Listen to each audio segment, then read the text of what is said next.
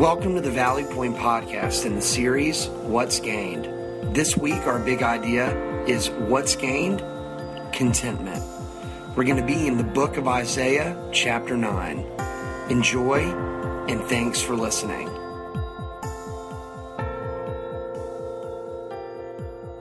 Welcome to Valley Point Church and the Sunday before Christmas. And there is certainly an energy and a buzz in the air while we all anticipate what's coming. I'm really glad you're here as we think through another word and another symbol that should and can describe Christmas. And that word for it today is contentment. I got to tell you, I'm content with my Christmas because I've already opened up a gift. I have. My family and Tanya, my wife's family, don't live close to here, and so we have to be creative with how we give and exchange gifts. And so we've already done that, and I have received one gift. Now, for those of you who are traditionalists, I know that probably bothers you, but just deal with it, okay? I've opened up one gift, and I'm very content with it. I am very happy. The one gift I received this year is a new pair of slippers. Aren't they amazing? Oh, come on. Aren't they amazing? Now, let me tell you something about these slippers. I love them. And they are incredible. And I have worn them from the moment that I opened the gift. And I don't know what it is. Maybe it's something about crossing the forty threshold, but I feel that my feet are perpetually cold all of the time, even in the middle of the summer. And so I've got to wear socks and I've got to wear slippers. And I am so excited about these slippers. They have changed my life. And I'm telling you, I'm content with this gift. Very content. I love my slippers. I was actually very content with this gift until I began to realize that Christmas is coming in a few days and I should be getting something else besides just a pair of slippers. I have six kids. I've been paying for them for a long time. Certainly they're going to give me something. And I found myself actually becoming full of angst and even a little bit of anger in regards to what I may or may not receive. I hope I'm not the only one who does this throughout the Christmas season. Throughout the month of December, here's what we've been doing at Valley Point. We've been looking at words and symbols that answer the question, what's gained? So another Christmas is here. And there will be parties and celebrations and the giving and the receiving of gifts, all of these things that normally happen. And we've just been trying to say, what's gained with all of that one more time? I mean, who really cares? What's gained?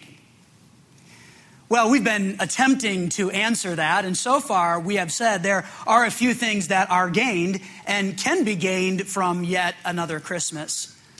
One of the things we said is that generosity can be gained from Christmas. And the symbol attached to that word is the Star of Bethlehem.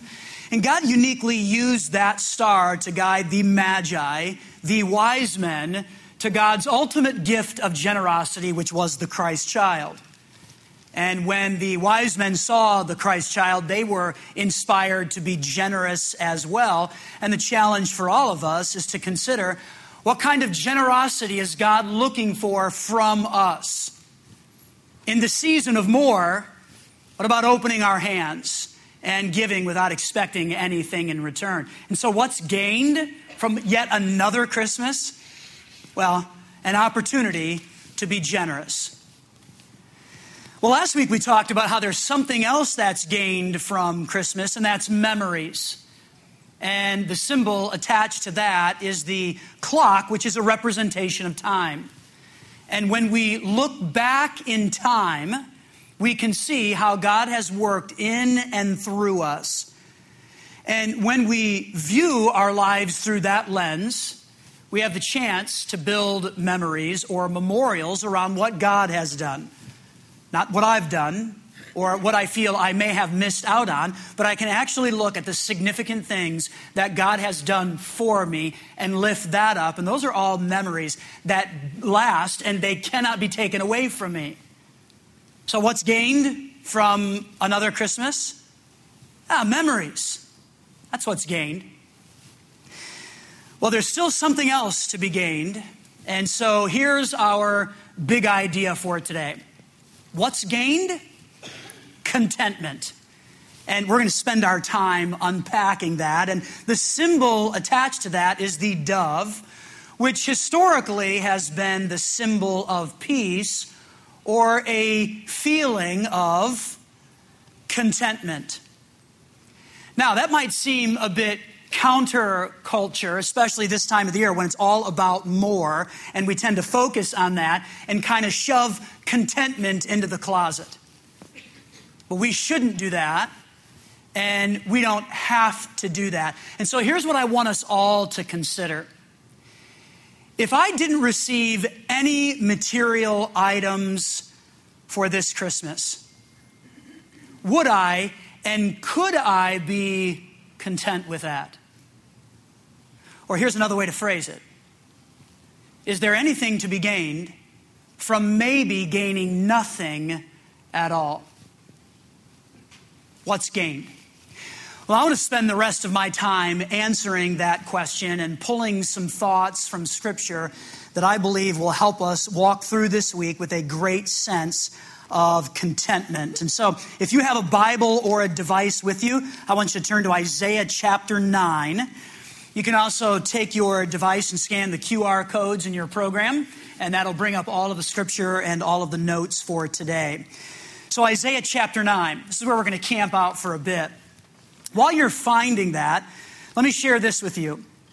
Isaiah is an Old Testament book written by a guy named Isaiah, who was a prophet. What's a prophet? Well, a prophet was an individual used by God to communicate his message, God's message to his people. He was basically a communication specialist. He was a spokesperson for God. And God would find these different prophets and come to them and say, look, I want you to share this message with my people. You're going to be my voice. And sometimes those messages were filled with a lot of hope and they were good news types of messages. Other times they were moments where God needed to chastise and discipline his people. And so he would come to the prophet, to the individual, and say, here's what I want you to deliver to my people. Here's what I want you to give them.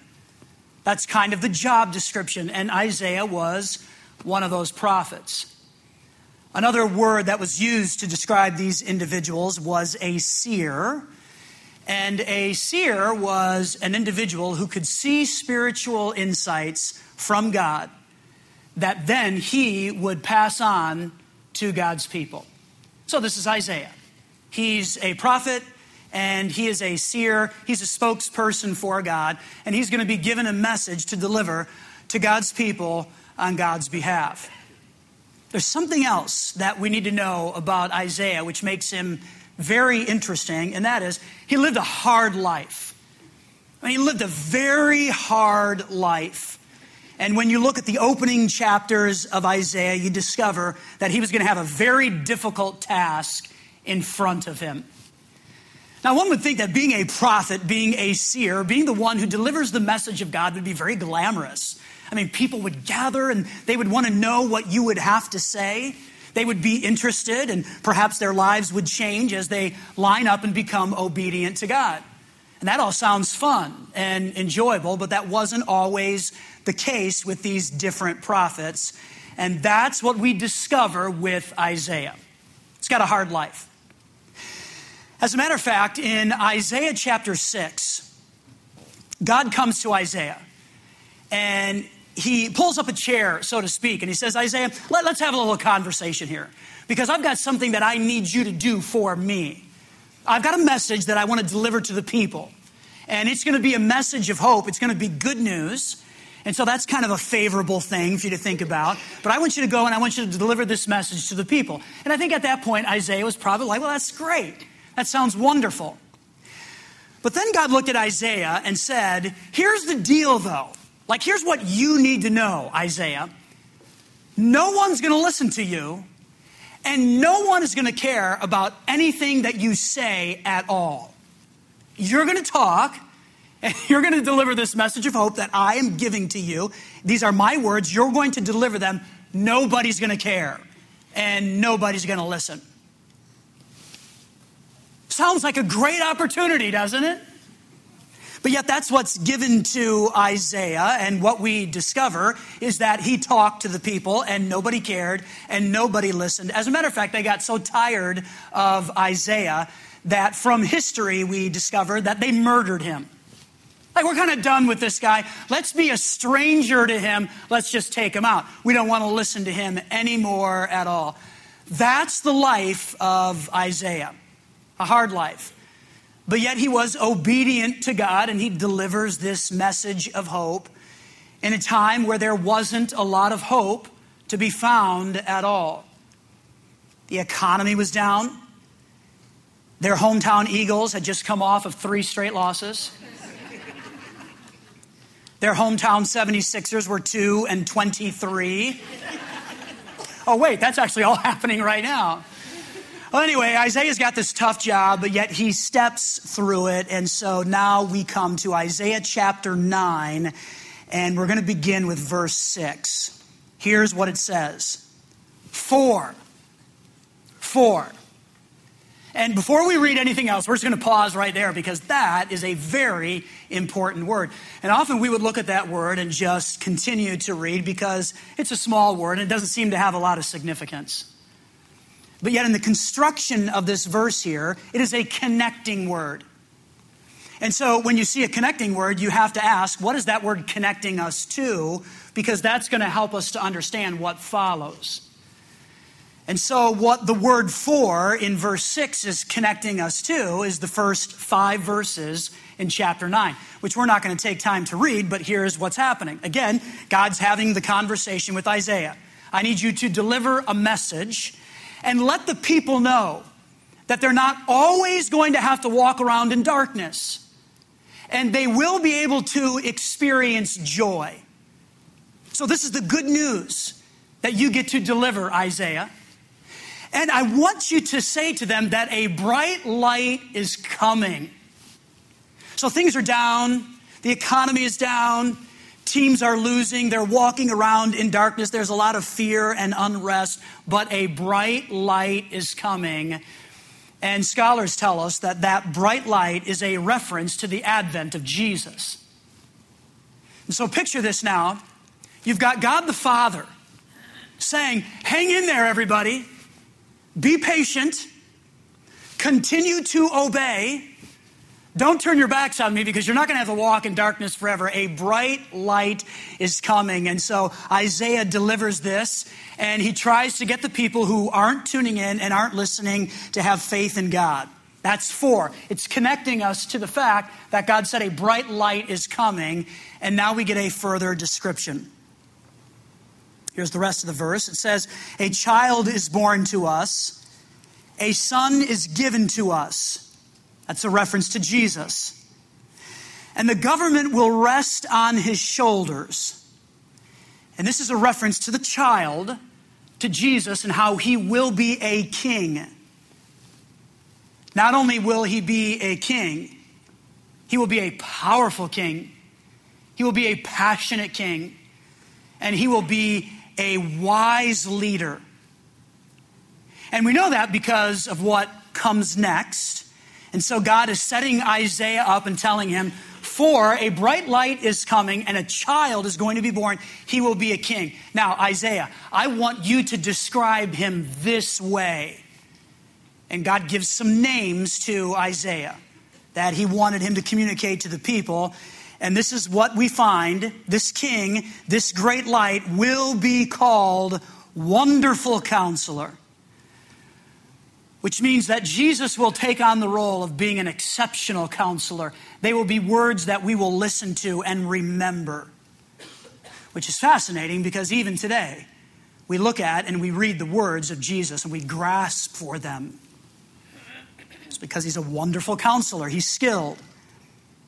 There's more, though. He will also be called Mighty God, which means that this baby is more than just an infant. He's more than just an individual who will grow and become a good guy. He will be the mighty God, the mighty King. And we can actually hide behind him. There's security and stability there. So he's the wonderful counselor. He's the mighty God. He will also be called Everlasting Father, which means that unlike earthly kings who come and rule for just a short time, his rule will be everlasting. It will not end. And as a father, he will love endlessly. He's the everlasting Father. And then finally, we discover this. He's the Prince of Peace, which is a great title. It means that he's the one who will come and make peace possible between God and people. In other words, this wonderful counselor, mighty God, everlasting Father, he will initiate peace for us on our behalf. He's the one who will make us right with God. That word peace there is kind of fascinating and interesting. It comes from the Hebrew word shalom. And here's what it means. It has the idea of completeness or safeness or contentment. So we could say Jesus is the Prince of Peace. He's the Prince of Contentment or safeness, or he's the Prince of Completeness. What's the word that's actually being used here in verse six? Well, I think it's all three. Because when you think about it, Jesus does bring completeness and safeness and contentment. That's who he is, and that's what he does. So I want you to think about this. This is kind of the whole deal right here. So if you've drifted and you're thinking about gifts or food or slippers or whatever, I want you to come back for a moment, because these are descriptions of Jesus. And these names reveal his character to us, how he acts and how he behaves. Have you ever wondered about Jesus? Have you ever tried to describe him? Well, you can actually describe him this way. These are his names, but it's more than just a name and a title. It reveals what's inside of him. It reveals his character. I have three sons, and I'm going to pick on one of them now, because whenever I'm asked to describe my sons, I love to do that, and normally I can think about some different things to share. So I'm going to pick on my youngest son, Caden, and you can see his picture there. Isn't he cute? Yeah, he sure is. My older two sons would never allow me to put their pictures on the screen. So I didn't ask Caden's permission. I just did it. So let me let me describe Caden to you, because he's one of my sons. He's important to me. He's valuable. So Caden is eight years old. He's in second grade. He's got blonde hair and blue eyes. Looks nothing like me, which is probably good. He looks like his mother. He's four foot something, and he is a great kid. I love Caden. And if we were to take some more time, I could describe to you what he likes and what he doesn't like, and the things that frighten him and the things that bring him a lot of joy. I could give you so much information about Caden that it would bore you to death. But I wouldn't care about that at all, because he's my son. And I love him, and I care about him, and he's special to me. And so I would describe him in particular ways that not only paint a picture of what he looks like, but would also describe a bit of his character. Now let's get serious for a moment, because God has the conversation with Isaiah. And he says, look, Isaiah, I have a son. And he's very special to me. And I love him deeply. And he is incredible and amazing. And I'm going to send him into the world. And he's going to pay the price for everybody's sins. He's going to be the answer. He will be incredible. And I'm going to describe him to you now with some different names. So sit up, Isaiah. Get your sharpest pencil, or whatever they wrote with back in the day, and record this, because I want you to pass it on to other people. And I want you to let them know, here's my son, here's who he is, and here's what he looks like, here's his character. He is the wonderful counselor, the mighty God, the everlasting Father, and the Prince of Peace or contentment. Oh, and get this, verse seven. It says, his government and its peace will never end. That word peace there comes from the same Hebrew word used in the title of Jesus. And so we could say that the peace of Jesus or his government and its peace, its completeness, its safeness, its contentment will never end. We could call Jesus the Prince of Contentment. So I want you just to push everything out of your mind for a moment. I want you to think about this. If you have Jesus, if you have trusted in him alone to save you, then you've got it all. You've got everything you need. Because he is our wonderful counselor, mighty God, everlasting Father, Prince of Peace. And even if I don't get anything else materially in my hands, I can live in the land of contentment because through Jesus, I am rich with God's gifts and I can let contentment rule in my life. By the way, if you've never trusted in Jesus alone to save you, then you can and you should. You should do that because this is where contentment comes from. This is where we find it. Okay, back to the slippers. Here they are. And I'm standing before you to say that if, Eve, if I don't get anything else for Christmas, even if nothing else gets put in my hands than this, then I can and I should be content. They are great slippers. But even if this is it, I should be content because in Jesus, I have it all. I have it all. And nothing else is really needed. Wonderful Counselor, mighty God, everlasting Father, Prince of Peace. So in light of that and the slippers that you may or may not receive, let me share three very simple takeaways with you. Here's number one. This is actually from the first week of the series, and I want to review it because I think it's appropriate, and that is watch your Christmas appetites. Again, this is the season of more and the season of discontent. And so we need to watch our Christmas appetites and make sure they don't get away from us and allow our Christmas appetites to push us into the place of contentment. And here's how you can do that. It's takeaway number two, and that is get a big view of God. And you don't have that?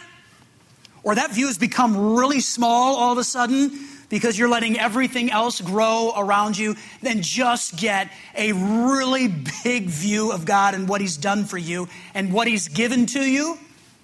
Wonderful Counselor, mighty God, everlasting Father, Prince of Peace. If you have Jesus, you have that. You're rich with the gifts of God. So get that big view of God and allow that to bring you into that place of contentment, even if nothing else arrives.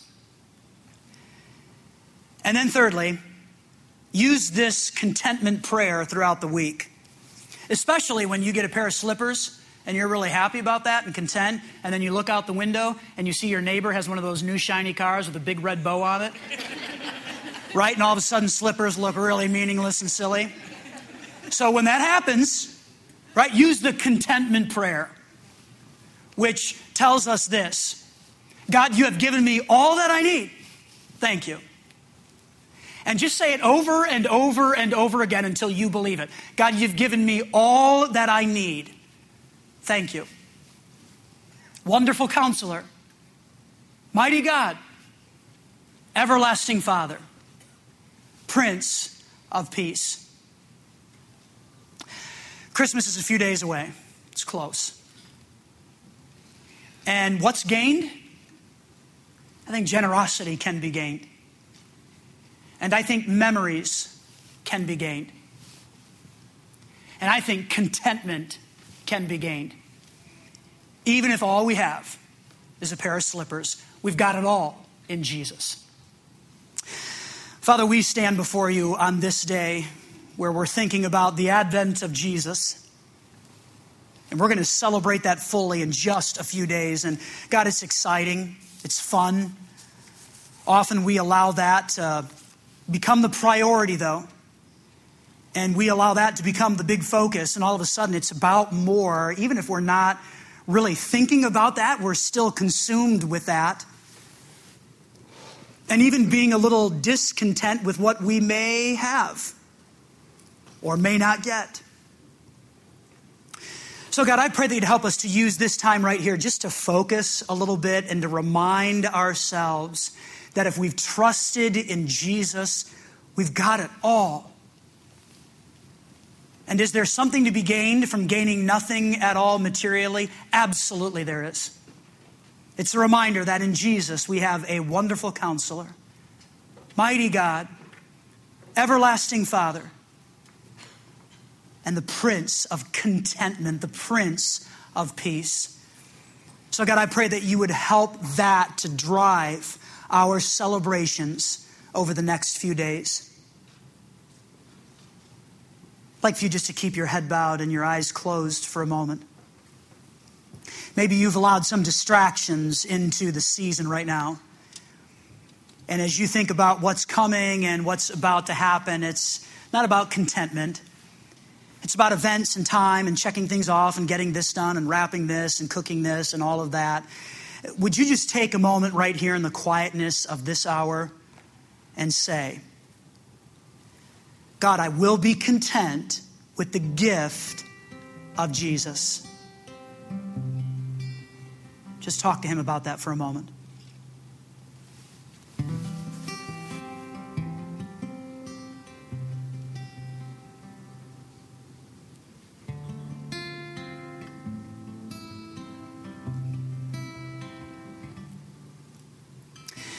Maybe you're here and you're understanding that God has given something to you in the person of Jesus.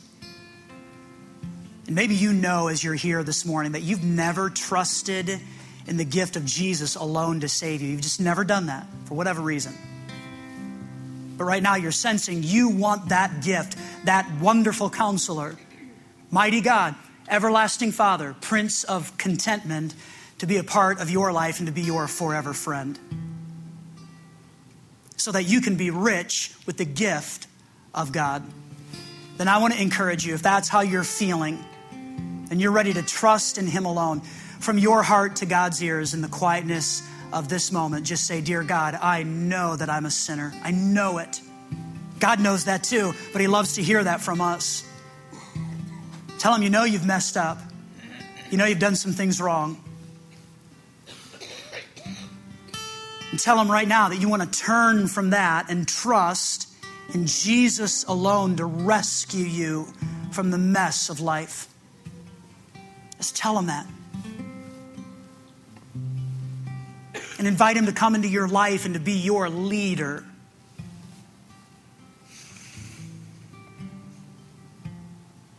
Thank him for the gift of Jesus and what he's given to you, for rescuing you, for picking you up, for lifting you up, for doing something for you that you never could have done on your own. Just thank God for that gift that you've trusted in.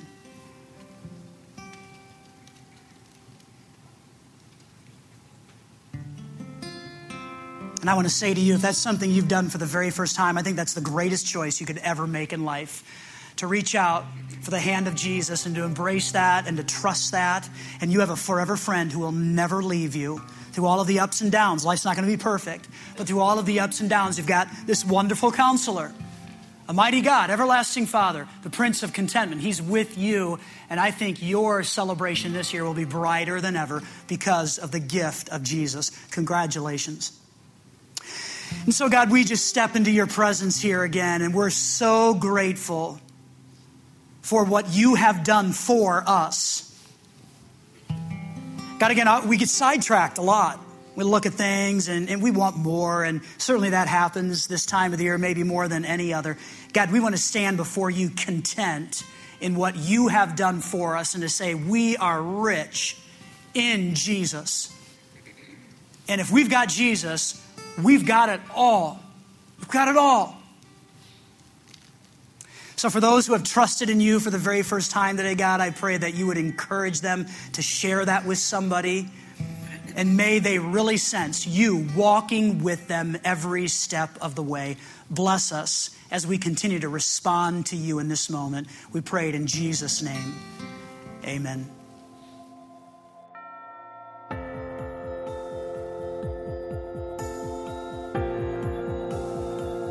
Thanks for listening. We'd also love to have you join us on any Sunday morning as well at the Garnet Valley Middle School at nine fifteen or eleven a.m.